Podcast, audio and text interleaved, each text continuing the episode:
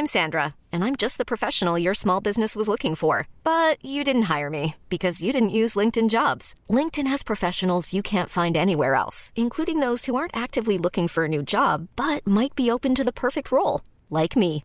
In a given month, over 70% of LinkedIn users don't visit other leading job sites. So if you're not looking on LinkedIn, you'll miss out on great candidates like Sandra. Start hiring professionals like a professional. Post your free job on linkedin.com/achieve today. Quality sleep is essential. That's why the Sleep Number Smart Bed is designed for your ever evolving sleep needs. Need a bed that's firmer or softer on either side? Helps you sleep at a comfortable temperature? Sleep Number Smart Beds let you individualize your comfort so you sleep better together. JD Power ranks Sleep Number number 1 in customer satisfaction with mattresses purchased in-store. And now, save 50% on the Sleep Number limited edition Smart Bed for a limited time. For JD Power 2023 award information, visit jdpower.com/awards. Only at a Sleep Number store or sleepnumber.com. Hey, it's Ryan Reynolds, and I'm here with Keith, co star of my upcoming film, If, only in theaters, May 17th. Do you want to tell people the big news? All right, I'll do it. Sign up now and you'll get unlimited for $15 a month in six months of Paramount Plus Essential Plan on us. Mintmobile.com slash switch. Upfront payment of $45 equivalent to $15 per month. Unlimited over 40 gigabytes per month. Face lower speeds. Videos at 480p. Active Mint customers by 531.24 get six months of Paramount Plus Essential Plan. Auto renews after six months. Offer ends May 31st, 2024. Separate Paramount Plus registration required. Terms and conditions apply if rated PG. Vi är denna vecka sponsrade av Indie Beauty. Och Sofie, det här tycker jag är extra fint och extra roligt. Ja men Indie Beauty är ju ett skönhetsvarumärke som jag tror att väldigt många känner till, men det jag älskar mest det är att Indie Beauty liksom vill vara mer än bara produkter, vilket de ju också är. Exakt. Indie Beauty står ju för Independent Beauty, skönhet på dina villkor och för din egen skull. Och Indie Beauty tror ju stenhårt på ett alternativt skönhetsideal fritt från måsten, skam och känslor av otillräcklighet. Där är jag helt med Indie Beauty. Jag med. Det är så jag vill att skönhet ska vara. Ja men verkligen. Och vet du vad som är nytt för i år Sofie? Berätta. Från och med i år så skänker Indie Beauty 1% av sin försäljning till Suicide Zero, Tjejzonen och Djurens Rätt. Så när man handlar produkter från Indie Beauty så kan man liksom känna att man också ger tillbaka till samhället. Ja, kraften i tillsammans. Ska jag säga en sak nu då, mm. som jag, det, men det är detta jag är extra glad över. Nu har Indie Beauty tagit fram en keps och den tycker jag ändå så, på sommaren, skydda sig från solen. Jättebra, jag älskar kepsen. Men det bästa, de bidrar till Suicide Zeros viktiga arbete för att minska antalet självmord och självmordsförsök. Så, för varje såld keps så går hela vinsten, 100 kronor, direkt till Suicide Zero. Då kan man liksom göra nytta både för samhället och sin hud på en och samma gång. Ja, och kepsen kostar 169 men alltså hela vinsten går då som sagt till Suicide Zero. Mm. Så om man vill göra skillnad när man är där ute i solen, nu när den börjar titta fram, då ska man välja den här kepsen. Den säljs exklusivt på indiebeauty.se och på Apotea. Tillsammans kan vi skapa en ljusare framtid. Vi ses med kepsarna på. Tack Indie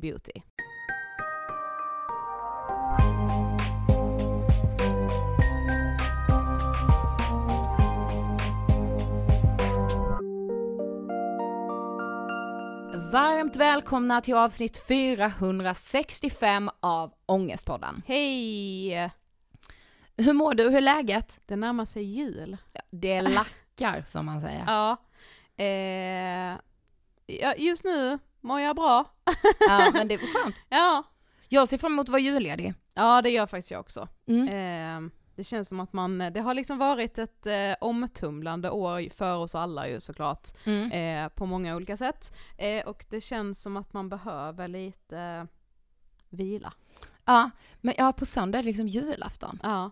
Svårt att, ta in, svårt att greppa för mig just Så nu är det ju alltid. Ja, Så, okay. ja. Det, är ju, det är inte min favorithögtid, men Nej. hur mår du? Jo men jag mår bra, som sagt ser fram emot att vara lite ledig. Mm. Eh, podden är ju inte ledig, givetvis. Nej. Eh, men du och jag kanske är lite, lite mer lediga. Och det ska, ja jag tycker ju också att så, att få spela in typ Frågan är på måndag på juldagen, Mm. det är liksom avslappning för Ja, mig. det är det är liksom terapi. ingen, det är inte direkt en börda. Jag är, jag, jag ser fram emot att sova länge på morgonen. Ja. Alltså så typ, alltså tonårslänge. Mm. Alltså 10-11. Ja. Det längtar jag. Ja, ja, Ja. tonårsgrabben. Ja precis. Ja, jag och tonårskillar har ett oroande likt sovschema. Eh, men nog om det. För idag har vi med oss Lena Morin Nilsen. Ja, och vi kommer prata om incest idag. Precis. Eh, Lena är aktuell med boken Aldrig kunde han döda mig. En sann berättelse om att överleva incest. Och jag kan säga att jag plöjde den här boken. Eh, jag blev liksom så drabbad av, ja men, alltså Lenas liv och hur det har format henne till att bli, alltså en kvinna som, hon hade sån pondus och hon hade ett sånt lugn. Och Jag, jag vet inte, det var någonting med Lena som bara, alltså hon drog in mig i hennes värld och jag ville vara där. Ja men sen också när man förstår hur vanligt förekommande det är med incest, alltså inte bara då sexuella övergrepp, utan just incest är så mycket vanligare än vad man tror, för att det här är ju kanske, alltså bland det mest liksom skambelagda, ja. och att det läggs så mycket skam, så mycket skam som ligger på barnet. Eh, Trots att noll ja, skam ska ligga där. verkligen. Eh, men Lena startade också 2012 organisationen Next Me, vi kommer ju prata lite om det, som just hjälper offer och förebygger incest. Mm. Eh, men med det sagt så ska ni nu få lyssna på Lenas berättelse. Vi rullar intervjun med Lena. Varsågoda! Hej Lena och varmt välkommen till Ångestpodden. Tack snälla för att jag får komma hit. För de som inte vet, vem är du? Ja, jag är nu fembarnsmamma, gift, två bonusbarn och tre egna som nu är ganska vuxna. Yngsta är 16, äldsta är 26. Ah. Mm. De är nästan jämnåriga med oss då, eller din äldsta. Vi är 30 i och för sig men. Ja, fast det är ju lite Ja. skillnad. Men ändå, jag fattar. Ja. Ja. Men jag har verkligen sett fram emot att du ska komma hit ska jag säga. Eh, för att det känns som att det här samtalet vi kommer ha är så önskvärt bland våra lyssnare. Bra, Ja, jag blir jätteglad att ni vill ta upp det här och att vi verkligen ska... Så jag hoppas alla ska få ut något av det här samtalet. Det tror jag. Men Lena, du ska få ångestpodden-frågan. Eh, vad tänker du på när du hör ordet ångest? Ja, jag tänker ju på eh, såklart jobbiga saker som har hänt genom livet när jag verkligen hade riktig ångest. Sen är det klart att, ja, det kan väl dyka upp lite ångest för små grejer tänker jag. Alltså även i mitt liv så här när man tycker att man har blivit bra. Men det är klart att ångest kan ju påminna en ibland när livet rullar på för mycket. Mm. Men vi ska ju prata om incest idag. Och din pappa utsatte dig för sexuella övergrepp och våldtäkter under fyra års tid. Men vi tänker att vi ändå vill liksom backa bandet innan allt det där började. Du växte upp mellan Falun och Borlänge med din mamma och pappa och bror och syster. Eh, vill du liksom berätta lite om er familj? Hur såg liksom, hur såg din barndom ut? Ja, det jag kommer ihåg och det jag brukar säga i liksom det... Ja, det är väl egentligen att jag kände rädsla från jag var liten. Jag kommer liksom inte ihåg något annat. Än att jag alltid varit rädd för min pappa. Inte för mamma och inte för syskonen såklart, eller någon annan. Men just det att jag, så länge jag kan minnas, så kommer jag ihåg att när pappa kom hem så var det som att jag alltid fick en liten klump i magen eller man gick på äggskal och undrade vad är han på för humör idag? Är det glad humör? Är han arg? Och, och det kommer jag ihåg från jag var väldigt liten. Ja. Och eh, sen när man är uppvuxen med att pappa fysiskt och psykiskt eh, våldförde sig på oss. Jag menar mest för mamma då och min äldre bror, men också såklart mig och syrran. Men det blir ju någonting som blir normaliserat, för det var ju liksom inga sådana här vansinniga eh, bråk med fester och droger och partyn. Det var ingenting, för min pappa var ju väldigt eh, kontrollerad som person. Det var inget alkohol, det var inga droger, det var inget festande. Eh, och ibland hade jag ju velat skylt på det, eller tyckt Ja. att eh, ja, tänk om det hade varit det och kunnat skylt på spriten. Men min pappa var ju otroligt beräknande. Han kunde ju vara eh, sån här forcerande lekpappa mitt i allt och skulle liksom hålla på och leka hysteriskt med oss och fixa det, greja. Men det var liksom inte riktigt roligt då heller. Nej. Även om han tyckte, nu är värsta lekfarbrorn här. Mm. Och sen slog han om och blev arg. Så som barn var det alltid så här, jaha, är det lite kul? Oj, nej, nu blev han arg. Mm. Så liksom, ja det är det jag kommer ihåg egentligen av hela, eh, hela min uppväxt, eller fram till Ja men ett ständigt liksom. anpassande liksom efter Ja. honom på något sätt. Ja. Ja, men å andra sidan så visste jag ju inget annat. Nej, man har nej, ju inget exakt. att jämföra med som barn så man vet ju inte riktigt Nej. vad som är fel och inte. Nej, och jag menar jag har jag kommer inte ihåg att jag någonsin när jag var liten sa nej till pappa. Nej. Alltså när det gällde någonting. Man var bara livrädd. Liksom så här, man bara ja. Ja precis, man vågade nästan Nej, inte säga nej, nej. för Nej. så- Nej. Och nu vill han att vi ska vara glada så då är vi glada! Alltså, ja men det var, det var alltså så här efteråt, ja det var så det var liksom. Ja. Men kan du beskriva din pappa, liksom, vem var han som person? För, visst var han egenföretagare och liksom, mm, Mm, och han var ganska liksom, bra på det han gjorde då, på att sälja saker. Liksom, Mm. eh, olika typer och kunde övertala folk. Det är ju det, han hade ju liksom talets gåva om man tänker så karismatisk liksom. Och, ja. Eh, fast han hade ju så grymma åsikter jag tänker efter, så inte klokt så här. Eh, och jag menar han, han var ju sån som eh, ja, han, han tyckte ju, han höll alltid på liksom, nej men det är synd om de som sitter inne och det är som synd om svaga människor. Men å ena sidan så var det liksom, han var ju elak mot andra också liksom. Ja och så du vet, ja, så, så, det, det, så här efteråt så fattar jag hur mycket det motsa sig själv. Och Ja. det blev ju ofta så här otroligt trökiga diskussioner om det kom några hälsa på till oss. Så det blev ju ofta, han, han blev ofta osams med folk. Så, där, så att jag alltid kommer ihåg att jag skämdes. ja, mm, Lite så här som barn. Och, mm. och vi hade ju inte, jag skulle säga det, vi hade ju inte jättemånga eh, vänner som Nej, kom det var hem det- eller släkt heller. Va? Utan det var ju ganska ensamt när vi, vi växte upp helt enkelt. Och jag var inte van med att det var mycket folk hemma. Nej. Men din mamma då, tror du att hon eh, också var rädd? Var hon också så att hon anpassade sig efter hans humör och liksom, eller vad hade hon för roll i familjen? Ja, men det gjorde hon. för att det, det förstod jag ju inte då, men min mamma försökte ju redan lämna pappa, alltså innan de gifte sig. Mm. Men då var det ju så att när, när mamma, då var ju mamma bara 17-18 år. Försökte lämna honom. Eh, och sen så satt han ju där på trappen med något halsband. Och så talade han ju bara om för henne att du vet att min bror mördar ju sin fästmö när hon lämnar honom. Och sen var det ju som att mamma inte klarade av, mamma var från Finland, hade kommit till Sverige utan sina föräldrar. Fastnade i pappas grepp. Och sen så blev hon gravid väldigt tidigt. Mm. Och så kom min bror. Och sen vet jag att mamma försökte att lämna två gånger till. Men på den tiden, då fanns det liksom inga kvinnohem. Nej. Så att hon blev ju mer, fick inte hjälp av någon, så han hämtade ju hem henne igen.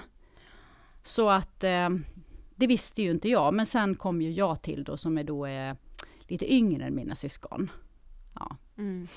Men hon levde väl också liksom, eller genom din bok så förstår man ju att hon levde ju också i skräck eh, för honom. Absolut, han Ja. hade ju misshandlat henne långt innan jag kom till världen liksom. Och det Precis. var ju konstant och det är ju det jag förstår idag hur hon var. Jobbar ju alltid med någonting för att hon inte heller kunde hantera sin och, eh, och hennes och min relation. Jag tror att hon var så stressad hela tiden. Men, men en kväll så kom ju din mamma in till dig i ditt rum och så säger hon att hon ska flytta. Och hon frågar om du vill följa med henne. Eh, vad är det som händer då? Ja, jag kommer ihåg den där kvällen. Och, eh, för jag menar, det var de där få minuterna som var min och mammas. Det var när hon kom in och skulle natta mig. Eh, och så bad hon Gud som haver barnen kär. Vi var liksom inte någon kristen familj och pappa han hade rivit sönder mammas konfirmationsbibel och han var väldigt liksom anti. Eh, sånt. Men jag kommer ihåg att den där stunden och så säger mamma, ja bara så vet så ska jag eh, flytta imorgon och vill du följa med mig? Och jag bara, ja, jag vill inte stanna kvar. Det var som att jag kände mig så här, ja, äntligen liksom. Mm. Ja.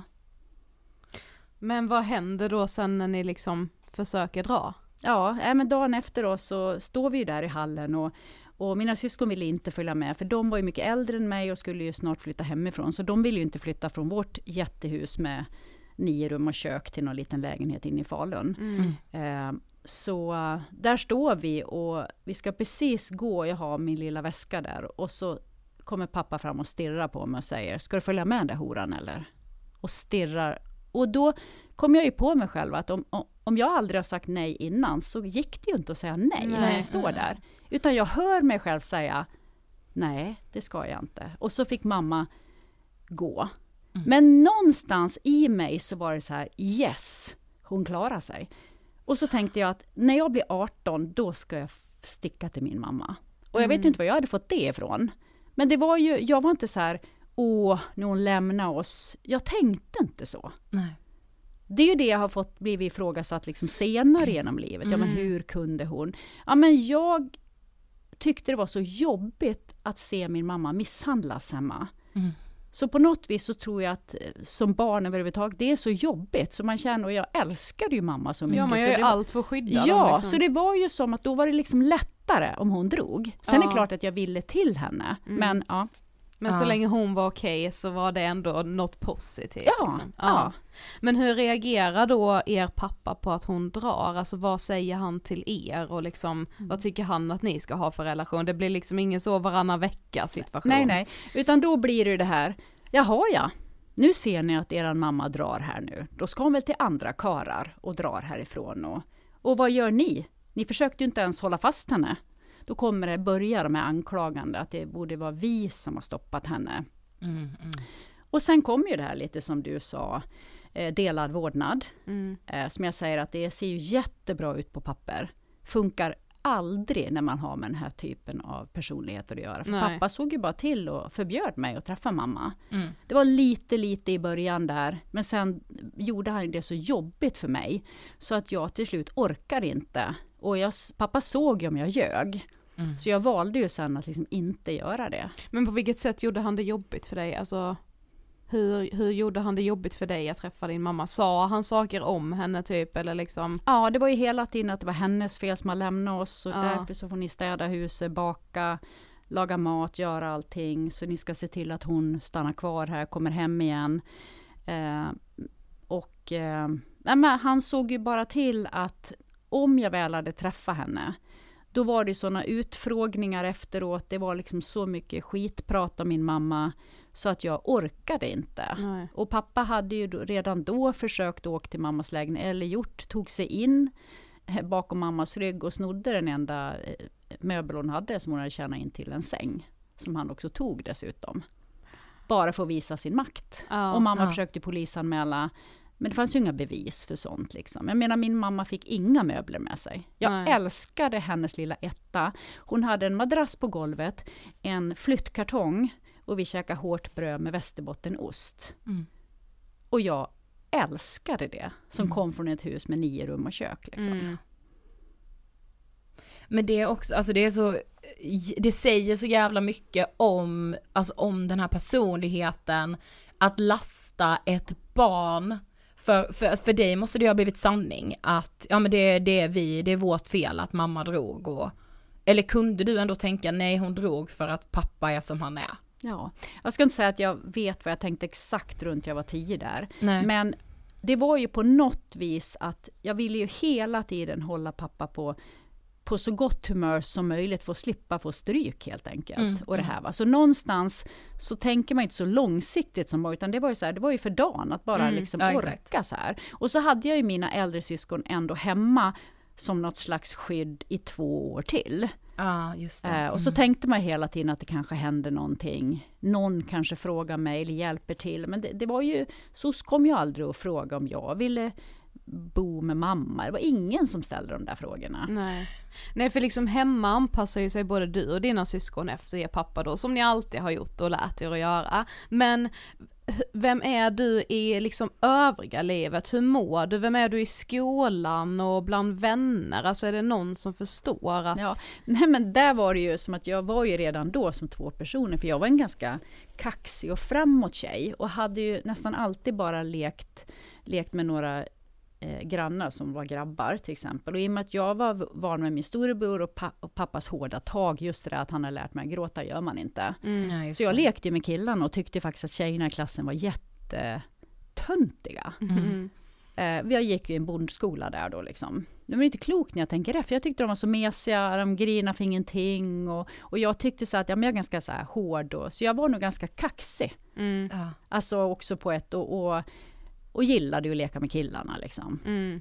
Och ganska framåt. Gick ganska bra för mig i skolan ändå. Liksom. Jag gillar ju att vara i skolan. Mm. Ja. Ja. Mm. Men är det någon liksom lärare, alltså någon vuxen i skolan som förstår att någonting är konstigt hemma? Nej men det var inte förrän i sexan. Okej. Eh, och det var innan själva sexuella övergreppen. Mm. Eh, då hade ju mina syskon flyttat. Och, nej, det var precis, ja, de hade precis flyttat, men det var innan de sexuella övergreppen började. Då, Okej. då gick jag i sexan och då kommer den här läraren. Och så hade vi haft en, en klassfest som jag äntligen fick gå på, men som pappa naturligtvis kom och förstörde mitt i och hämtade mig mitt i. Så jag skämdes sådär liksom. Att Ja. han bara ska, du vet, visa sin makt, kommer dit och hämta mig. Och dagen efter så tar min lärare mig åt sidan. Du, hur har det hemma egentligen, sa han. Mm. Och jag bara, ja, jo, men det är okej, jag klarar det. Eh, och, och då hade jag ju tänkt att tänk om han hade gått på högstadiet sen och frågat mig, du vet ett år senare. Ja. För Exakt, han var ändå den som jag kommer ihåg så här idag. Men han ställde ju en fråga. Ja, för, mm. Fast då hade ju inte de sexuella övergreppen börjat, utan då var det ju mer den här äh, psykiska misshandeln Ja, och fysiska. Mm. Ja för sen börjar du högstadiet och dina syskon har flyttat ut och så och då börjar ju liksom en ny nivå av helvete kan man ju säga. Eh, vad är det liksom som händer? Ja. Eh, allting hade ju också det här med hur jag var eh, i skolan. För att vara någon, då var det lite mer så här att jag pratade mycket om så här, ja, vad vi hade hemma.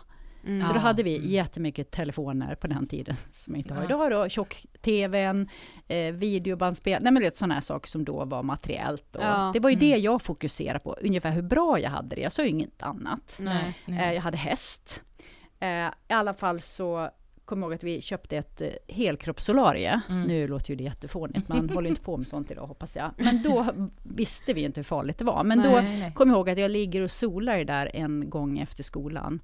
Eh, och pappa brukar ju komma hem sent. Men då bara vaknar jag av att någon tar mig på bröstet. Och det är pappa. Och jag flyger upp ur den där sängen och slår huvudet i taket och bara ut därifrån på den där solsängen.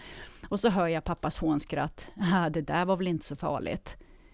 Och, och jag kommer ihåg att det var mer så här, det där hände inte, vad hände, ingenting. Så här. Mm, en gång är ingen gång. Nej, alltså. nej, det var Mm. liksom, för jag fattar inte så här. Och det är ju, som jag brukar säga, det, det är ju liksom inte ofta en regelrätt våldtäkt som händer första gången, Nej, utan det är precis. små saker som Mm. han börjar med det. Och sen började han lägga ut liksom lite porrtidningar, som man hade på den tiden. Ut någon porrvideo i videoapparaten när jag skulle titta på eh, Tillbaka till framtiden, liksom, eller något sånt där. Och eh, han, jag kunde se honom hålla på och onanera i något annat rum. Ungefär som att jag skulle se. Det var så det började. Sen så börjar ju de regelrätta våldtäkterna Mm. mer och mer under en, ja, senare det första året då. Och sen pågick ju det nästan fyra år.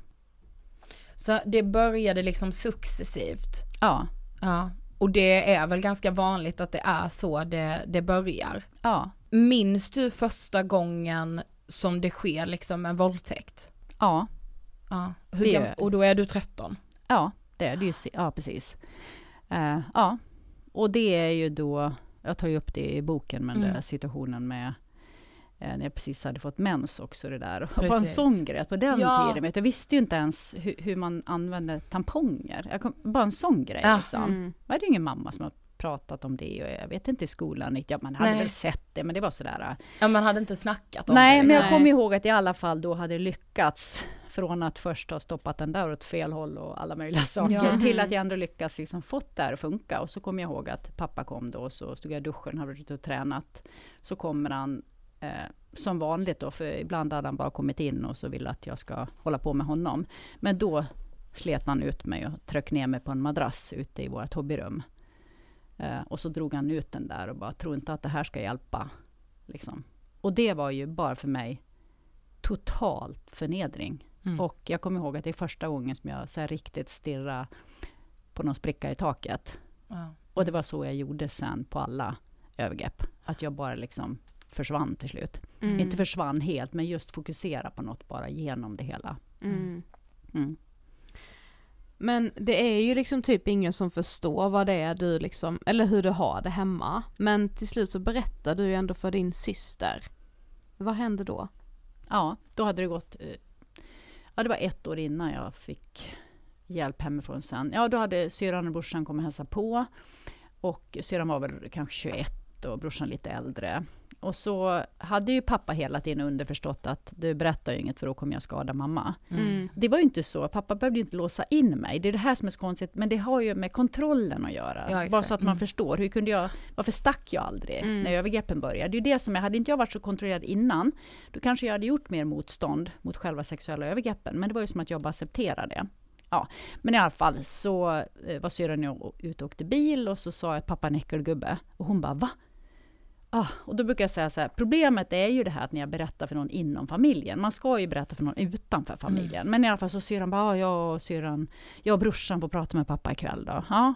Och så gjorde de det och jag var livrädd. Så kommer pappa ner till mig i rummet och så säger han så här, "Ja, nu har dina syskon pratat med mig och "Ja, men det förstår du att det här har ju hänt bara för att inte ni har kunnat få hem mamma. Så du får tagit hennes plats. Men det ska inte fortsätta något mer nu. Så egentligen så erkände han ju där för mig att det Ja. hade hänt. Ja. Och så tänkte jag så här, va? Är det över nu? Dagen efter var han jättesnäll, syrran och de åkte hem. Måndagen kom, gick till jobbet och skolan och sen efter det, då brakade ju helvetet lös ännu värre. För då tvingade ju pappa mig, då fick jag ju eh, stryk. Och efter det så tvingade han mig att ringa upp min syrra och säga att jag hade ljugit. Mm. Och sen, sen vågade jag ju inte säga flaska efter det. Nej, nej, såklart. Och det sista året blev ju jättejobbigt. Ja. Efter fyra år så kommer det ju en vändning eh, genom din systers kompis Maggie. Ja.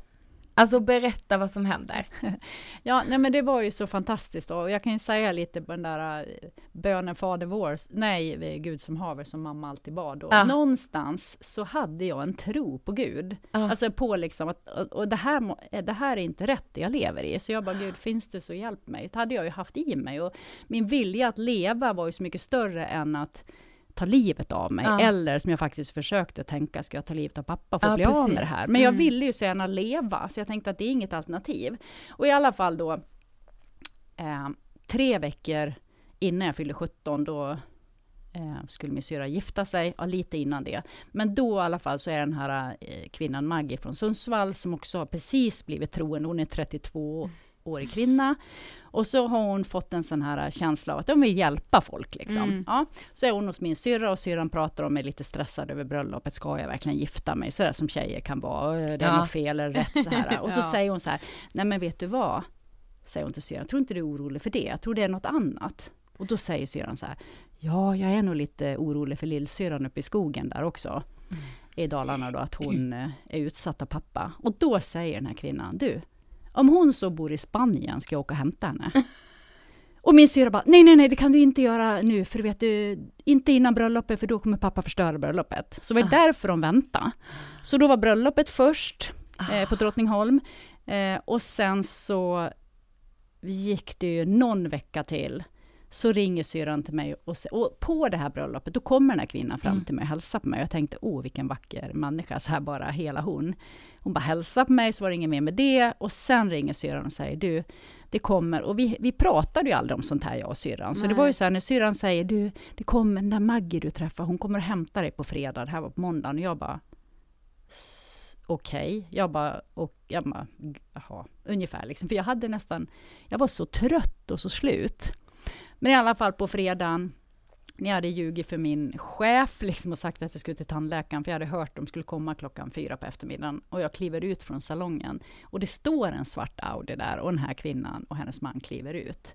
Och jag bara sätter mig i hennes bil, deras bil, och åker med dem. Bara det var ett mirakel, för att Mm. egentligen hade jag ju kunnat tagit en taxi, eller en, nej men inte en taxi, men en tåg och, och flytt för länge sedan. Mm. Men det här var ju för att någon praktiskt bara kom och hämta mig. Ja, exakt. Och någon jag annan som mig. bara liksom omhuldade dig och bara nu ska vi hjälpa dig Ja, liksom. och hon var ju den första människan när vi sitter i bilen som säger Lena, bara så du vet så är inte jag rädd för din pappa. Jag bara, va? Hade jag Ja. aldrig hört. Nej. Så jag var ju så imp liksom av henne så här. Ja, sen fick jag ju bo hos dem då uppe i Sundsvall Ja. Mm. några veckor.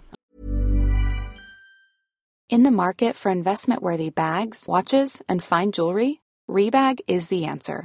Rebag is a luxury resale platform where each piece is carefully inspected by experts to ensure quality and authenticity. Use Rebag to buy and sell finds from the world's top brands, including Louis Vuitton, Chanel, and Cartier. Head to Rebag.com and get up to 15% off your first purchase as a member with code REBAGNEW. Shop today at Rebag.com. That's R E B A G.com. And use promo code REBAGNEW for up to 15% off your first purchase as a member. Hey, I'm Ryan Reynolds. Recently, I asked Mint Mobile's legal team if big wireless companies are allowed to raise prices due to inflation. They said yes. And then when I asked if raising prices technically violates those onerous two year contracts, they said, What the f are you talking about, you insane Hollywood ass? F- So to recap, we're cutting the price of Mint Unlimited from $30 a month to just $15 a month. Give it a try at mintmobile.com slash switch. $45 upfront for three months plus taxes and fees. Promo rate for new customers for limited time. Unlimited more than 40 gigabytes per month. Slows. Full terms at mintmobile.com. Hiring for your small business? If you're not looking for professionals on LinkedIn, you're looking in the wrong place. That's like looking for your car keys in a fish tank. LinkedIn helps you hire professionals you can't find anywhere else, even those who aren't actively searching for a new job but might be open to the perfect role. In a given month, over 70% of LinkedIn users don't even visit other leading job sites. So start looking in the right place. With LinkedIn, you can hire professionals like a professional. Post your free job on linkedin.com slash achieve today. Ja. Men för din pappa blir ju till slut också polisanmäld. Ja. Hur går det till? Ja, men det är ju det här också som ofta är eh, ganska vanligt, att man inte vill göra en polisanmälan av saken, för då, då blir jobbigt för släkten och för vänner och allt det där. Eh, men då är det så här att, att mina syskon och några till tyckte att ja, men, eh, eh, pappa kan väl eh, få gå till en präst och tala ut istället ungefär, Ja, få någon hjälp. Ja. Bara det att problemet med en sån person som pappa, det är ju att han eh, manipulerar ju den här prästen också, så att den här prästen tyckte väl att det var väl inte så farligt, Ja. ungefär det som hade hänt. Men då är det så att min mamma bor i Stockholm, jag har inte träffat henne på några år. Och hon hade ju inte en susning om att det var så allvarligt. Hon trodde ju det var fysisk och psykisk misshandel och hållit på med socialen i Falun i fem års tid då. Att försöka få dem att se till mig och de hade bara tyckt att nej men du vill hitta bara på liksom och, och få sätta dit ett ex. Men i alla fall, då får ju mamma reda på när prästen på något vis eh, hade då vad han hade sagt och blir vansinnig. Och åker och gör en, en polisanmälan. Och hon frågar ju inte sin man eller sin väninna eller SOS vad hon skulle göra. Utan, så jag är ju så tacksam att min mamma åker raka vägen in till Stockholm och gör en polisanmälan. Mm. Och vad händer då? Då tas den ändå på allvar, den här anmälan? Ja, den tas på allvar. Ja. Eh, och en polisanmälan är jobbig, den är lång. Eh, men det är så värt det, för att eh, det var ju alltså vråljobb. Men då hade jag den här kvinnan Maggie med mig som en slags medföljare. Ja. Eh, så jag såg ju vikten av att ha, en, ha någon med sig. Liksom. Och så hon satt ju utanför och gick in på förhör. Och det var undersökning. Det här är så jobbigt så inte klokt. Det var jättejobbigt då. Men i alla fall, long story kort. Så till slut så blir det en rättegång efter ett år och vi vinner den. Ja. Men jag bara tänker, alltså, vad är din känsla när du får reda på att din mamma har gjort den här polisanmälan? Alltså blir du lättad då eller känner du såhär nej? Nej, först är det nog... Jag tror att jag var dels var jag så tom överhuvudtaget och rädd. Eh, så jag visste ju inte, för att hade någon sagt, för först när de sa så här, men vi gör ingen polisanmälan, då var ju det fine för mig, för jag var ju ifrån mitt helvete. Ja, Jag tror inte man kan fatta ett beslut när man är 17 år, inte ens om man är 22, 23. Utan, men efteråt är jag så tacksam att mamma gjorde det här. Mm. Och också hur viktigt det är att ha någon som Maggie var för dig då, Ja. som är utanför familjen, som inte har en egen relation Ja. med förövaren. Ja. För det blir, alltså det är ju med så, ja en sak att man är liksom kontrollerad och att det gör att man inte liksom bara flyr, men man får heller inte glömma bort att det, det finns ju fortfarande ett band där, även om din pappa var din förövare så är det fortfarande en pappa vilket ju också gör det svårt kan jag tänka mig att anmäla eller att bara dra. Man har ju någon liksom skuld eller vad man ska säga till sina föräldrar. Ja, och det är ju ofta kanske för att det är någon runt omkring Mm. som säger det till en. Mm. Underförstått att vi anmäler inte för då är du lite dålig. Ja, precis. exakt. Eller hur? Så att det, har, det är faktiskt inte så att jag själv gick och tänkte att, utan jag var så rädd för honom. Så Mm. det enda jag ville var att slippa se honom. Ja. Eh, och, och det var ju inte liksom av hämnd eller hat som många tror. Eh, utan det var bara så, jag ville bara inte se han. Så om det hade varit en öde ö eller fängelse, för min del hade det bara, bara jag slipper se han. Det var liksom det enda jag gick och tänkte på. Mm. Mm, mm. Ja. Men hur, liksom, hur var rättegången sen när det liksom väl drog igång? Ja, Nej, men det, för mig var det ju lite som en film. För att jag Mm. kommer ihåg att eh, min advokat, då, hon var ju en, en, liksom, en fantastisk kvinna, så bara skulle liksom fightas för mig. Och hon var ju på mig om att jag skulle komma ihåg alla saker, alla datum, för att annars kommer vi inte vinna det här och allt det där. Och jag orkade inte ens tänka på de här sakerna. Så jag kommer ihåg då att jag på något vis hade en barnslig tro, bara okej Gud, du, du får hjälpa mig och hitta Ja. något bibelord där det stod, när de drar dig inför rätta så kommer jag att tala igenom dig. Det var så här, jag var ju så barnslig, jag bara ja. Och så var det som att jag släppte igen den och sen eh, åkte vi på rättegången i Falun, flög dit. Och eh, när det är min tur, jag menar, jag var så skakig hela jag, så jag tänkte jag fixar inte det här.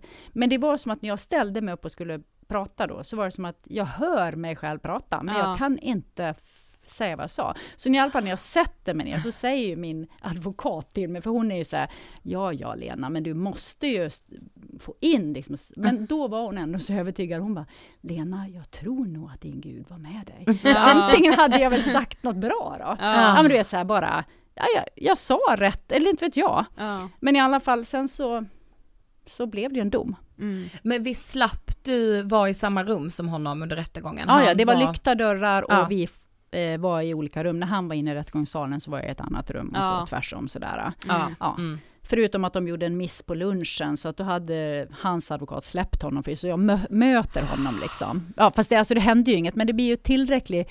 ja, och just i det Oh! också. Ja, ja, att Alltså, det är så lite som behövs för att Ja. jag ska bli skrämd. Va? Mm. exakt. Men det- exakt. Det är liksom en Ja. blick kan Ja. förstöra allt. Ja, Ja. för han hade ju hotat att du vet Lena, att om jag kommer in, åker in, då vet jag att jag också kommer ut. Så den där levde jag ju med. Liksom. Mm, Ja. just det.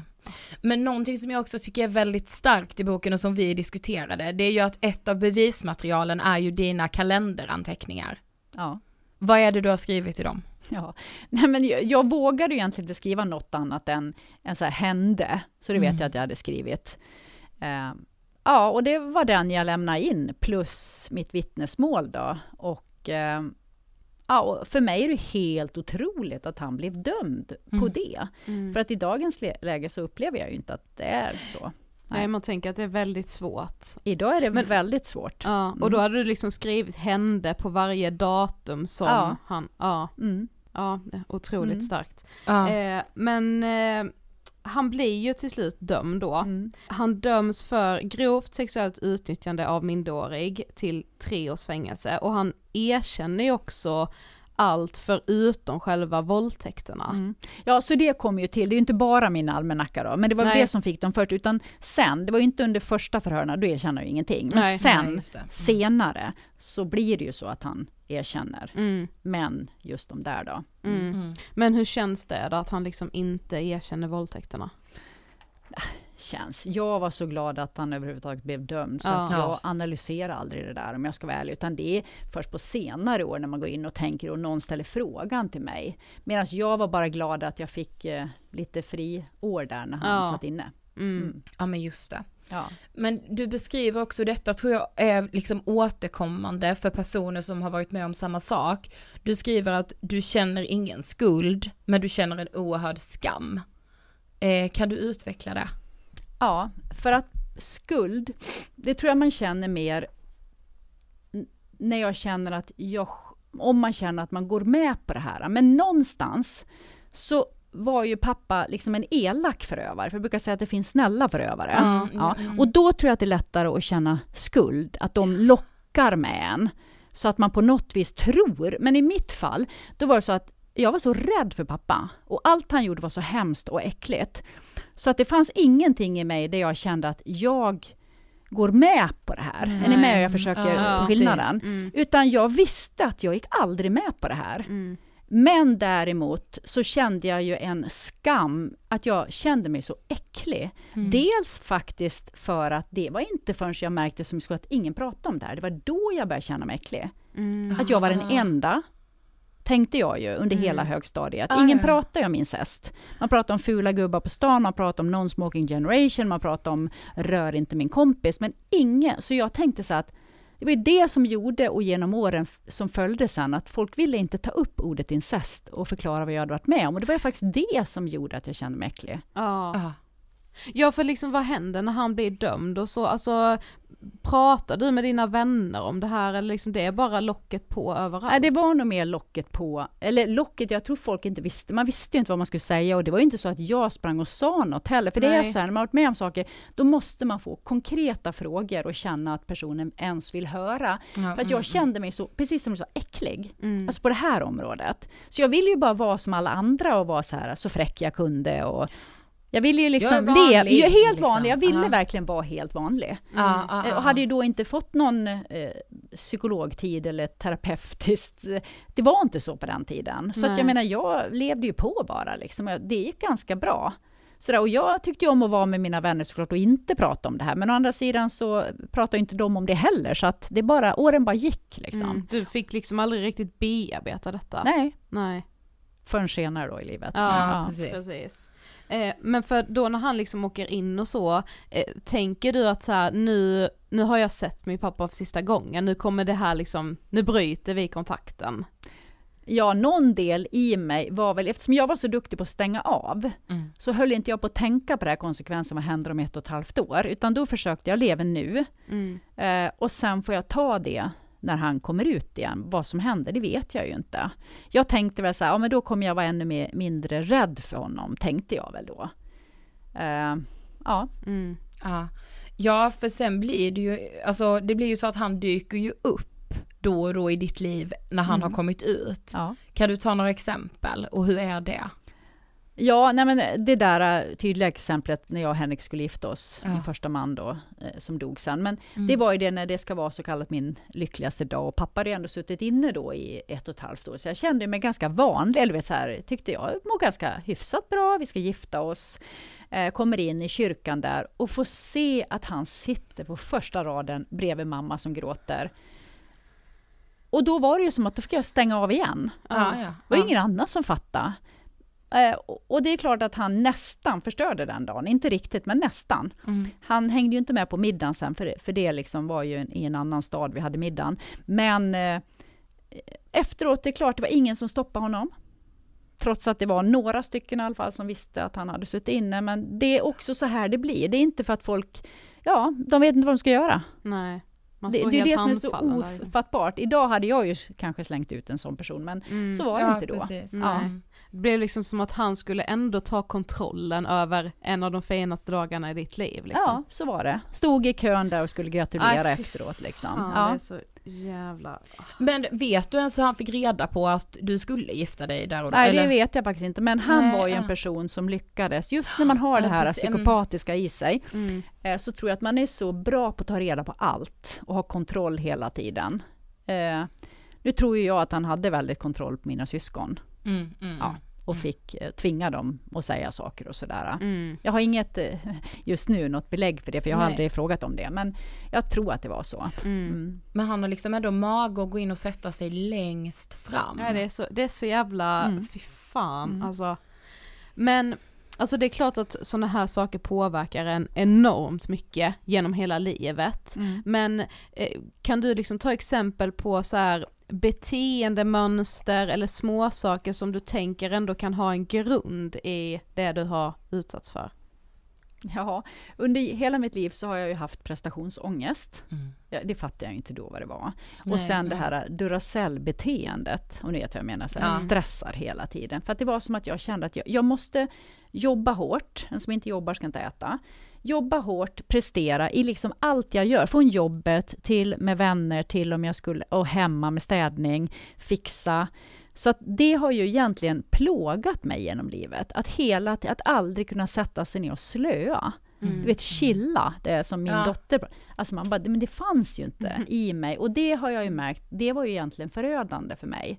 För att när man driver sig själv sådär hårt, och det är ju inte att någon annan egentligen står och driver en hårt och piskar en, liksom, utan det är ju man själv som gör det. Och det höll ju nästan på att ta kål på mig. Fram till jag då var 38 år och brakade ihop för andra gången. Mm. Men tror du att det blev en form av liksom flyktbeteende, att om jag sätter mig ner och chillar då som Mm. din dotter säger, eh, att, att då skulle alla de här tankarna och minnena komma ikapp? Ja, det var ju precis så det var. Ja. Eh, det var ju, för vad händer då? För du vet att det värsta jag kunde tänka, det var att jag skulle braka ihop. Mm. Ja. Lika med hamna på psyket. För på den, det var katta... att Det, nej, det Ja, går det- inte. nej. Så det var som att jag Mm. höll mig, och jag satt ju aldrig riktigt på en stol. Utan om vi tänker, jag satt längst fram och var beredd på att, du vet, ja men jag hämtar det, jag fixar det. Ja. Upp så här liksom. Mm. Ja. Så att, eh, nej, det är ju ett av de stora beteendena jag Mm. hade, som absolut inte är bra. Det driver ju en liksom till... Ja.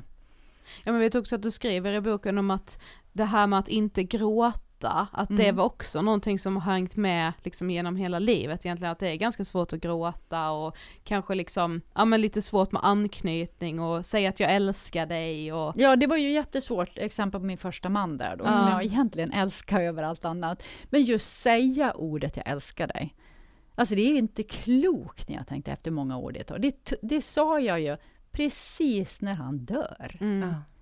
Jag, inte, jag tänker efter, det är så knäppt. Men det Mm. var som att jag kunde inte helt enkelt.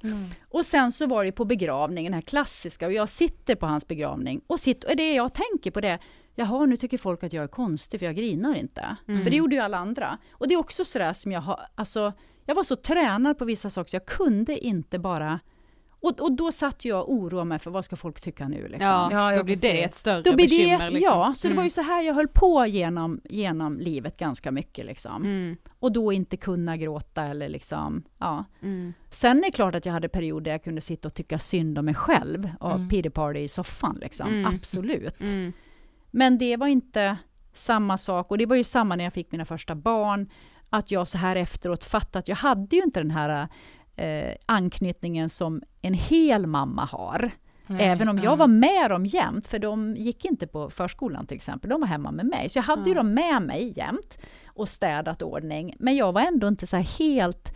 För, för det var ju som med dem så var det så här, "Äh, kom igen nu, upp och hoppa, kör på, nu kör vi på här. Det var aldrig så här, ja men kom och sätt dig, få lite så här omhuldning. Utan hela mitt liv har jag tränat, man bara reser på sig så kör vi på liksom. Ja, Mm. Medan när jag fick min, min, mitt tredje barn då, som är 16 idag, när hon var tre och jag äntligen fick hjälp Mm. och mina känslor kom i...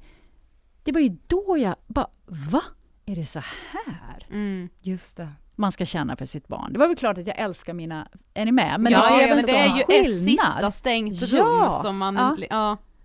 Men när du liksom, ja men i, i boken beskriver du det som en krasch. Eh, vad är det som händer då när du väl liksom får hjälp och hur gammal är du då? Ja, jag är ju tyvärr 38 eh, år. Eh, Mm. vi, har, vi har precis fött Ester, vi har bott i USA. Vi har ju hetsat runt då för att få... Det är Ja. typiskt det här beteendet. Man, man flyttar, man gör nya saker för att försöka få ihop livet. Nu gör vi rätt. Mm. Allt det där. Nu blir det bra, nu blir det Precis, bra. jag är gravid, fokuserar på att föda henne, kommer till Stockholm, bara nu, yes, nu är det något nytt så här. Och under den tiden så har jag ju sprungit i, ja, sen jag var 24, så jag menar närmare 24 år Mm. Ja. löpning. Eh, och eh, efter henne, så direkt, så fort jag kunde var jag ute med, även med tredje barnet, ut och sprang där med vagnen. Alldeles för tidigt säkert. Och sen kom in, sprang maraton och så hela tiden. Och till slut blev ångesten. Och du vet, då började kontrollen med maten ännu mer. Mm. Jag var aldrig så att jag helt slutade, men jag var helt kontrollerad vid inget socker. På den tiden hade allt det här med eh, 6-1-metoden kommit Ja, och man skulle ja. fasta Mm. och man skulle äta inget socker och inget... Och jag var ju på allt sånt där. Ja. Så det blir nästan, ja men det blir ju inte normalt Nej. alltså. Ja, och jag var jättesmal, sprang ännu mer och så kommer ångest och så vet jag inte hur jag ska hantera den och tre barn. Och till slut så kände jag, nej jag orkar inte mer. Och samtidigt som jag kände så här, nej men jag separera får jag inte, skilja sig gör man inte. Vi hade allt det här i mig. Och det var jag själv som hade de bilderna bara, för jag har gett mig in i ett äktenskap, man håller ut, jag hade hållit ut nu i 15 år. Ja. Och eh, bara vet att jag är ute och springer en natt och känner bara, En natt? Ja, för att om inte jag kunde sova på natten så tänkte jag så här, jag gjorde inte så stor deal av det. Var mer så här, ah, jag kan ändå inte sova nu, ska jag ändå springa imorgon bitti, så är klockan tre, jag kan springa mellan tre och fyra och sen kan jag gå upp som vanligt till jobbet. Mm. Så jag tänkte ju inte då på att det var helt sjukt heller. Förstår Nej, du? nej, det för blir mig var det mer så här, Ja. ja ja, jag ligger ändå vaken här så jag kan Ja. lika gärna springa nu. Mm.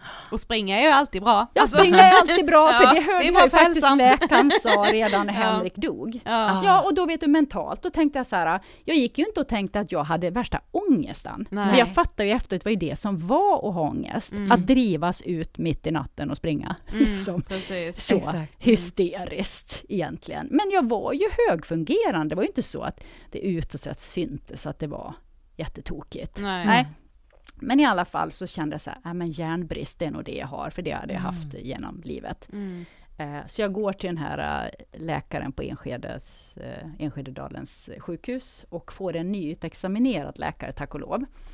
För då tittar hon på mig, jag bara, jag har nu järnbrist. Hon bara, nej Lena, du är utmattningsdeprimerad och har Ja. hjärnstress. Och jag bara, nej glöm det, ni får fatta att det här är ändå 14 år sedan. Mm. Jag bara, vad sa du att jag hade? Glöm det, sa jag, så här, det har inte jag tid med. För jag bara, det där lät ju så weird. Psyk, jag har inget psykiska Ja, problem. Nej, det var lite så liksom. Ja. Så jag Ja. går hem, men när jag gick hem då, efter två veckor, så kände jag bara så här, nej, men hon brydde sig, kände jag. Mm, mm, mm. Så när jag kommer tillbaks till henne, så bara, vad sa du att jag hade för problem, sa du? Och så säger hon så här, nu tackar inte du nej till det här Lena. Och det var som att jag behövde någon person som bara, nu.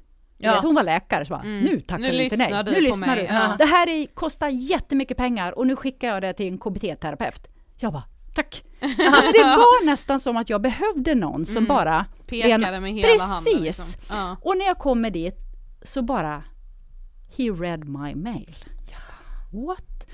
Och då fattade jag, då gick jag till en psykolog och en psykiatriläkare, för gick jag tillbaka till läkaren, jag behöver nog dela med min bakgrund, vilket jag gjorde då i ett och ett halvt års tid. Och den här psykologen jag kom till, och psykiatriläkaren, han var så fantastisk, för att det tog mig fyra gånger att ens berätta något. Mm. För jag tänkte så här att det kommer vara som förut när jag har berättat något, att ja men Lena, okej, oj, har du varit med om det här? Ja men nu, nu, nu glömmer vi det här och går vidare. Just det. Ja, Mm. det var lite det jag hade fått förut. Så när han bara säger så här, Lena, jag kommer sitta här till du inte vill ha med mig att göra längre. Då bara, va? Han menar allvar. Ja. Så jag gick ju där i ett och ett halvt år. Och jag har ju kunnat pussa den här människan. Vilken människa! Mm. Och då var väl han säkert en ganska vanlig traumaterapeut. Men för mig var det bara, Ja. wow! räddare, liksom. Och i kombination med psykiatriläkaren. Mm. Ja. Som då började tala till mig och hon sa så här, ja jag förstår ju Lena att du är en personlighet, du vill ju inte äta medicin. Jag bara, nej absolut inte. Nej, sa hon, varför inte det då? Varför ska du ha järntabletter, säger hon. Ja, Ja. men det är en annan sak. Ja, ja, ja, men varför äter man medic- hjärtmedicin? Ja, men det är okej och sådär. Mm. Och så kände jag så här att alla mina förutfattade meningar, så säger jag så här, ja men du, förklara för mig som till en treåring. Varför? Och hon förklarar som till en, och så till slut räcker jag fram handen. Jag bara, okej, jag tar dem. Mm. Ja. Och sen, bara för att jag lyssnade på dem när jag kom dit, gjorde som hon sa och som han sa, så blev jag i stort sett bra på lite mer än ett år. Mm. Och då frå- de sa så här, du responderar väldigt bra, det här går jättebra. Ja, men varför så jag, har det ändå gått så pass bra för mig? Ja, men det är för att du gör som vi säger, du litar på oss. Det är många som kommer hit och ändå vill göra det på sitt sätt. Just Ja. det. Och då kanske man inte blir bra, så springer man till nästa. Ja, så här Mm. då. Men du vet, jag är så tacksam till dem. Även Mm. om jag sen då fick en utmattning. Men då hade jag ju pluggat till att bli stressterapeut, så jag hade lärt mig att förstå vad är en utmattning, för jag hade haft Ja. det en gång tidigare. Men då när jag hade blivit bra, liksom fått hjälp psykiskt med det här med övergreppen och kände mig trygg i det, då var det som att när trött, då var det som att kroppen tillät sig att bara du vet, lägga sig ner och sova. Ja. För att den behöver återrestaureras Ja, ja. som hjärnan. Men då hade jag läst om det, så att jag blev inte rädd. För Nej. annars kanske man blir rädd när man Mm. hamnar i soffan. Och sen vet jag ju att jag bodde ute på Solsidan då. Eh, och låg och sov ungefär i åtta månader. Mm. Och jag, till en början, de första tre månaderna, satte jag klockan för att gå upp och äta och skjutsa barnen till skolan och hämta dem. Mm. Men alltså när det kommer, alltså för någonting som också återkommer i din bok är ju just det här, ja men motståndet kanske är fel ord, men att folk har så oerhört svårt att prata om de här sakerna, alltså incest, sexuella övergrepp, att man som barn har varit utsatt. Och jag vet att du skriver det, vilket jag tycker är så oerhört bra i att så här, man vill inte ens veta av att det här finns, och gud, ja det finns, men det kan vi inte prata om för det är alldeles för jobbigt. Alltså vad tänker du om det, alltså samhällets liksom, ibland, alltså man, man gör ju sig en björntjänst av, av att inte prata om det här. Mm. Men ändå är det så svårt. Mm. Upplever du att det är så fortfarande, eller hur liksom skulle du säga att det ser ut? Jag skulle vilja säga att det är mycket bättre idag. För jag kan tycka att unga personer, dels som ni och lite yngre än er, har ju lättare för det här. Det ska Mm. jag säga. Det tycker jag faktiskt. Men i min generation, äldre än mig och yng- även yngre än mig, det är som att det är så svårt för folk att prata om det här. För jag kan ju till och med höra nu, eh, efter en, som en del har läst boken och vetat om de här sakerna till mig, så slås de ändå av att Ja, men Lena, eh, tycker du att det var konstigt att vi inte frågade dig?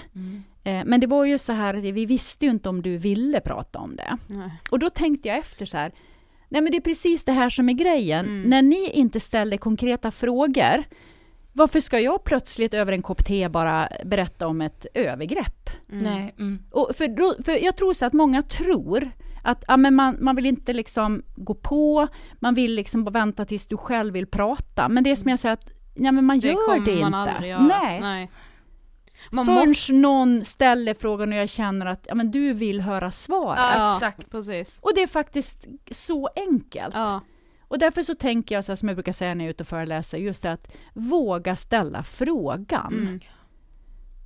Jag fattar inte varför man är så oerhört rädd och det gäller ju i många olika fall men kanske framför allt sådana här liksom eh, händelser att man är så oerhört rädd för det här, den, den skavigheten som skulle kunna uppstå om jag frågar dig och du säger att eh, Vet Sofie, jag vill inte prata om det idag. Just det är man så oerhört rädd Mm. för av jätteoklara anledningar. För så här, det är väl inte så farligt. Det är det värsta som kan hända att man inte vill berätta. Men då har man ju i alla fall ställt frågan och visat att man bryr sig. Och nästa gång kanske någon vill berätta liksom. Ja, det var så sent som igår när jag föreläste för tandläkare. Så sa någon där en jättebra grej. Och det är det här att ja, men vi är egentligen rädda för svaret. Ja. Och då har jag sagt var ung, och det ni ska veta, det handlar aldrig om att ni behöver fixa den här personen. Nej, exakt. Och det är det man måste komma, du behöver inte fixa. Nej, du behöver inte utan ha har du bara ställt frågan och jag kanske säger att Åh, eh, jag orkar inte prata om det idag, Mm. men vi kanske kan göra det imorgon eller en Mm. annan gång. Men tack för att du bara frågar. Precis. Ja. Och du behöver inte fixa mig eller den här personen. Och det är det jag vill att alla ska ha med sig. Att våga fråga, men du behöver inte fixa den där personen. Nej. Nej. Men jag tänker om man lyssnar på det här och kanske eh, misstänker att man har någon i sin närhet som eh, blir utsatt för någonting. Vad, vad tycker du ändå att, hur kan man öppna upp ett sånt samtal? Om man kanske ändå blir inspirerad till att faktiskt göra det nu. Mm. Nej, men det är faktiskt att försöka närma sig och fråga. Sen har det ju med ålder att göra såklart. Mm. Eh, är det små barn så kan man ju försöka prata med någon i barnets närhet. Och är det mindre barn så ska man ju faktiskt göra en, en anmälan. Mm. Alltså en SOS-anmälan, för det är inget farligt att göra det. Det är inte Nej. polisanmälan jag pratar om, en SOS-anmälan. Man är orolig. En orosanmälan helt enkelt. Och kanske ha lite koll på det barnet. Bara liksom ha ett extra öga. Så. Eh, men är det någon som du vet att här skulle jag faktiskt kunna ställa en fråga, då kan man ju börja med att fråga, du, hur mår du egentligen? Mm. Eh, och sen bara, är det något som har hänt? Och sen faktiskt, hur har du det hemma? Mm. Eller har du varit med om någonting? Förstår du vad jag menar? Och Ja, sen exakt. faktiskt fråga, är det så att du har varit utsatt sexuellt hemma Mm. i ditt hem? Mm. Alltså inte bara av din partner kanske då, utan även hemifrån, Mm. av dina föräldrar och syskon. Och faktiskt bara våga ställa frågan, för att man vill så gärna ha frågan helt enkelt. Ja, exakt. Man vill det. exakt. Ja. Och så behöver man inte, tä- för en del säger så här, ja men tänk om jag kränker ett barn av att ställa frågan. Men- Ja men då brukar jag säga så här, känner du att du kränker ett barn om du, säger att, om du frågar om det är mobbat? Då säger man så här, nej. Nej men förstår ni hur skitig jag känner? Så här, vi Ja, som har varit utsatta, jaha Ja. men skulle det här vara någonting att bli kränkt för? Då? Ja, För jag tycker precis. det är av omsorg man ställer en fråga. Ja. Absolut. Ja. Gud, ja det är en så bra liknelse Ja, också. verkligen. att så här, aha, känner man att man kränker någon om man frågar då, är du mobbad eller Mm. blir du retad eller? Nej Ja. det känner man inte. Nej. Men liksom varför skulle man då känna det om man frågar om det pågår något sexuellt övergrepp Ja, hemma eller ja. om, nej alltså ja. Ja, nej men det är ju samma som känsla varför du inte ställer frågan. Ja exakt, exakt. Ja, för Mm. plötsligt är det ju så här också, att tänk att det här kan finnas i eran släkt. Ja Mm. precis. Det blir lite för nära, förstår ni? Mm, Eftersom ja, det här precis. har ju inte med etnicitet att göra eller hur mycket pengar man har i ett Nej, fattigt nej, nej. bostadsområde. Det här är överallt. Ja. Eh, och det gör ju att det blir lite obehagligt, för då blir det nästan, men tänk om det finns i min släkt. Ja Mm. precis, just det. Åh, liksom. Mm. Ja, så kan det vara. Liksom. Medan Mm. jag bara, men upp med skiten på bordet, gör något åt det. Liksom. Ja, det är precis. inte farligare än så. Nej. Nej. Men för tio år sedan så startade du ju också organisationen Next Me. Mm. Och vad, alltså, vad var det som fick dig att göra det? Ja, nu är det faktiskt 11 år sedan. Är det så, 11 år sedan? Ja, Ja. har det gått nu. Eh, men, nej, men det var ju precis när jag hade fått hjälp av den här eh, psykiatrin och psykiatriläkaren och jag, Ja. jag hade haft min utmattning. Och i den här utmattningen, det är det här som är så Mhm. häftigt. När jag var som svagast och låg i den här soffan, då kände jag att jag vill inte gå tillbaka till vanligt jobb. Jag måste få jobba med det här liksom på heltid. Och jag ringde runt och kollade. Det finns ju väldigt lite jobb för incestutsatta Ja, att mm. få eller överleva det. Så då slutade med att jag fick höra om en diakon som sa Lena jag tycker du ska starta något eget. Och jag bara, hur ska jag orka det? Och då har jag i alla fall en väninna sen gammalt som bara säger till mig Lena, Nej men du, jag hjälper dig igång med det här. Är inte det häftigt? När jag, ligger, jag är ju sån där prestationsmänniska, så klarar allt själv. Ja. Men då var det som att jag bara fick lära mig att om jag bara lugnar, bara lägger mig ner så, f- och ber, ber om någon om hjälp. hjälp. Ja. Ja, det var så fint va? Ja. Så hon såg ju till att vi kom igång, du vet med papper och Ja, ja, ja. styrelse och alltihopa. Och hon Ja. sitter fortfarande i styrelsen idag. Är det sant? Ja, och jag känner bara att det har gått så bra från dag ett. Även om jag var ensamstående med tre barn, fick inga pengar i stort sett om ett och ett halvt år än. Och man kan ju undra, hur klarar man det? Ja, men är man tillräckligt... Jag visste att det här var ju som mitt kall, Mm. så jag bara, det funkar. Mm. Och jag menar, vi, vi klarar det. Jag Mm. klarar det med tre barn. Mm. Och idag är jag ju inte själv, nu är vi ganska många på jobbet och det snurrar på och jag är så tacksam att få jobba med det här. Mm. För det är precis det jag har velat ge personer eh, den, det stöd och hjälp som jag själv inte fick under alla de här Ja. åren. Och det är jag så tacksam för. Och vilka hjälper ni? Vilka kan vända sig till er? Precis alla som någon gång har varit utsatta som barn då, Mm. eh, av någon närstående. Och då tänker man ju liksom eh, mamma, pappa, syskon, någon släkting, någon styvmamma, styvpappa. Alltså någon som man står i direkt... Eh, eh, alltså när man, är, när man står i beroendeställning Ja, till. precis. För att det är då det blir så komplext. Ja. Exakt. För sen så finns det ju andra jourer som jobbar med, vi säger våldtäkter och Ja exakt. så. Mm. Men vi specificerar oss bara för att vi är så få organisationer som jobbar med det här. Mm. Precis. Men alla är välkomna eftersom vi har ju både eh, killar och tjejer, män och kvinnor som kommer till oss liksom, i Mm. olika åldrar. Ja, men, men vet man liksom någonting om hur vanligt det här är? Eh, ja, det är två i varje klass. Två på 30. Alltså Som- jag ryser ja, att och då man inte pratar pratar vi om inte det här. om Alltså jag får- sexuella övergrepp. Nej, utan då För är... den siffran är högre. Vi säger att det är någon klasskompis som har tafsat eller någon lärare Mm, eller mm. någon, nej men du vet, nå- någon person då som kanske inte är någon familjen. Mm. Men det är två i varje klass. Alltså, Som då är pratar utsatta av någons 30. ens direkta närhet liksom. Ja. Alltså det är helt... Ja, Alltså med tanke på hur liten skala man pratar om det Ja. här så är det, det är fan för jävligt. Alltså mm. Mm. herregud. Men vi måste också fråga, din pappa lever ju inte idag. Nej, han Aha. dog Ja. förra året. Mm. Hur var det? Mm. Ja, eh, nu skriver jag om det i boken också. Ja. Men det var så märkligt för att vi hade ju ändå, jag hade ju ändå skrivit boken även om han hade levt. Mm. För att jag har aldrig personligen varit rädd för förtal. För pappa visste ju redan från början när jag startade NextMe och allt det här. Ja. Mm. Så jag har aldrig varit rädd för det, för jag tänkte att då får han göra det. Men han har aldrig sagt någonting om det, att du har startat det eller sådär?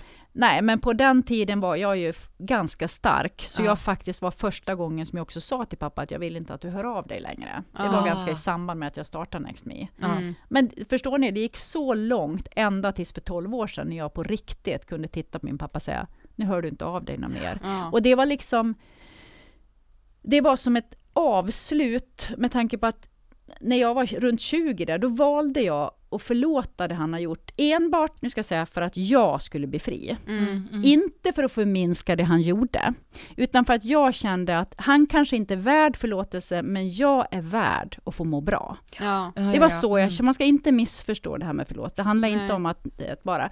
Så jag... Sen är det jobbigt, det tar lång tid, det är svårt. Det handlar inte om att man är arg, besviken och du vet allt det där, känslor och allt det där. Men på något vis gjorde det att jag har känt mig klar med pappa. Ja, Liksom att jag mm, känt mig just så här, det. Mm. ja. Och jag blir starkare med åren och jag slutade vara rädd för honom. För från början så var ju han ett stort monster till att jag plötsligt bara, nej men det är bara en liten farbror. Ja, Mm. Ja, men alltså, det var så märkligt, men Mm. i alla fall.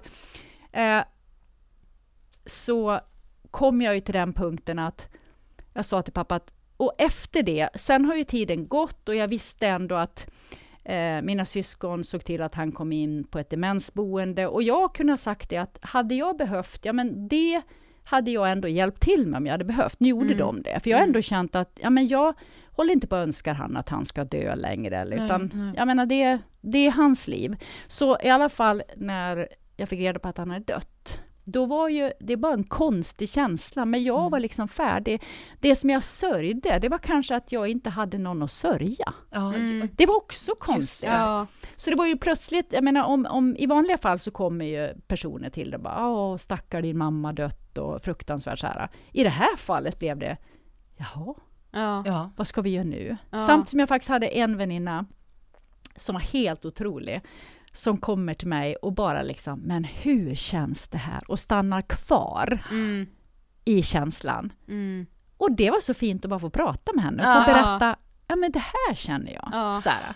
Ja, nej, men så att, så att, och sen gick jag på begravningen. Mm. För att jag känner, men det, jag, jag vill det för mina syskons skull och syskonbarnen framför allt. Och sen Mm. bara, ja. Och så följde min man med och vi åkte dit och så var det nästan, det var inget mer med det. Förutom att det var ju ingen där på begravningen, det var bara vi. Mm. Och då tänker man, det är också tragiskt, Ja. ingen människa. Mm, Precis. Och vi sitter där på den här lunchen efteråt och ingen pratar om honom, för att det fanns liksom inget att säga. Nej. Utan vi hade, som, ja, vad trevligt att träffa syskonen och syskonbarnen. Vad Mm. fint på det sättet. Men Mm. det fanns ju liksom inget då. Nej. Nej. Ja. Ja. alltså, vi uppmanar ju alla att läsa din bok, den Ja. är ju helt otrolig och så, så viktig verkligen. Men vi har kommit till sista frågan. Vad inspirerar dig? Nej men eh, det som inspirerar mig, det är väl eh, att få vara med och hjälpa andra. Det har ju faktiskt varit sedan dag ett. Även när jag mådde som sämst så har jag gjort det. Eh, och inspirera mig gör ju mina barn, min man. Eh, ja, framförallt nu så har jag ett enormt stöd i honom, för att han har ju varit en person som har vågat ta i den här frågan från dag Mm. ett. Och det hade inte jag upplevt innan, att en man kunde göra på det sättet. Eh, och sen naturligtvis min tro, att jag känner att jag- jag har någonting, och just det här för att vara med och inge hopp till folk. Det är ju det Ja. som inspirerar mig. Så att jag vill ju också se på folk som, som jag får inspiration av också. Och faktiskt i det här mörkret som är idag, det är så mycket mörker runt omkring oss, Mm. men det är det alltid. Och det är som är det är krig nu, men jag säger så att alla de här barnen också som är utsatta, de lever ju sitt krig ganska nära oss. Ja. Ja, och det måste vi också förstå. Det här kommer alltid att pågå, men jag kommer alltid att känna att eh, även om det är lite eh, man tycker att det går inte så fort framåt, det är inte så många resultat vi ser, men jag känner jag kommer aldrig ge upp. Jag kommer bara känna att jag kommer att fortsätta liksom i hela mitt liv på något sätt och försöka hjälpa någon annan som varit utsatt. Mm. Mm. Så fint. Otro, du är otrolig, Ja, Lena. verkligen. Tack så jättemycket för att du ville gästa Ångestpodden. Tack snälla ni för att jag fick komma hit. Jag tycker också just det här som vi är inne på lite grann med Lena, att om man som vuxen eh, har någon magkänsla, eh, att man har ett barn i sin närhet, man kanske är lärare eller så liksom en, eh, sitt eget barns kompis, alltså så, om man bara Mm. får en konstig känsla, Mm.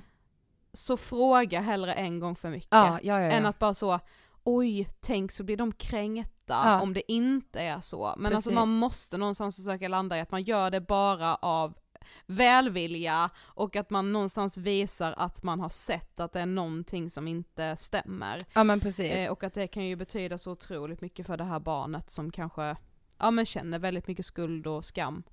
Men liksom statistik visar att 5% av Sveriges befolkning är eller har varit utsatta för sexuella övergrepp i barndomen av en familjemedlem, släkting eller nära anhörig. Mm. Det är så oerhört många. Mm. Eh, så även om man kanske tänker att nej men jag har nog ingen i min närhet så har man med största sannolikhet det. Det är ju det som blir så himla, ja, Ja det blir så, ögonöppnande. ja precis och det, Mm. det känns ju så fruktansvärt.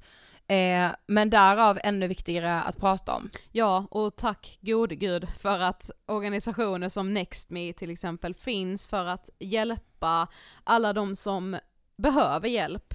Precis, ja för NextMe hjälper ju också till med att alltså, följa med till bland annat vård och myndigheter, Mm. eh, man får ha enskilda samtal, samtalsgrupper. Eh, så vill man läsa mer, gå in på nextme.se, alltså nxtme.se. Mm. Det tänker jag med kan vara en sån grej att alltså, så, om man som vuxen är orolig för ett barn och kanske känner att själva samtalet i sig är, det känns för stort att ta, så skulle man ju kunna eh, skicka det här avsnittet eller så här, ah, har du sett den här boken, då tipsa om Lenas bok, Mm. eller bara så skicka en länk till NextMe. Ja, så får barnet lite själv avgöra om man vill öppna upp sig eller kanske bara söka hjälp direkt då, Mm. men då har man liksom på något sätt ändå visat lite att man har sett att man, ja men att man har förstått att det är någonting som inte stämmer liksom. Exakt, Mm. och att eh, liksom Alltså att barn utsätts för det här känns ju så jävla jävla mörkt Mm. men det blir fan ännu mörkare om alla runt omkring också blundar för Ja det. det är mörkare tycker jag. Ja, det är fan det. Alltså Ja. då, hur ska det här barnet någonsin våga berätta Ja. om vi inte vågar lyssna? Mm. Eh, och det Lena gör är liksom, alltså det är så beundransvärt och jag är så glad att du ville komma till Ångestpodden Ja, Lena. tack så jättemycket Lena och eh, tack för din bok också. Som vi såklart tycker att man kan ha som eh, kanske lite julläsning. Ja exakt, den finns överallt där böcker finns. Såklart. Aldrig kunde han döda mig. Vi hörs som vanligt på måndag igen. God jul, God våra, jul! alltså våra älsklingar. Ho, ho, ho. Jag tror det kommer en best off när vi tänder ett julljus va? och det går åt helvete. Det kommer ja, på det, vår Instagram. Det får du göra. Ja, så följ oss där, där heter vi Angestpodden. Ni är bäst, ta hand om er.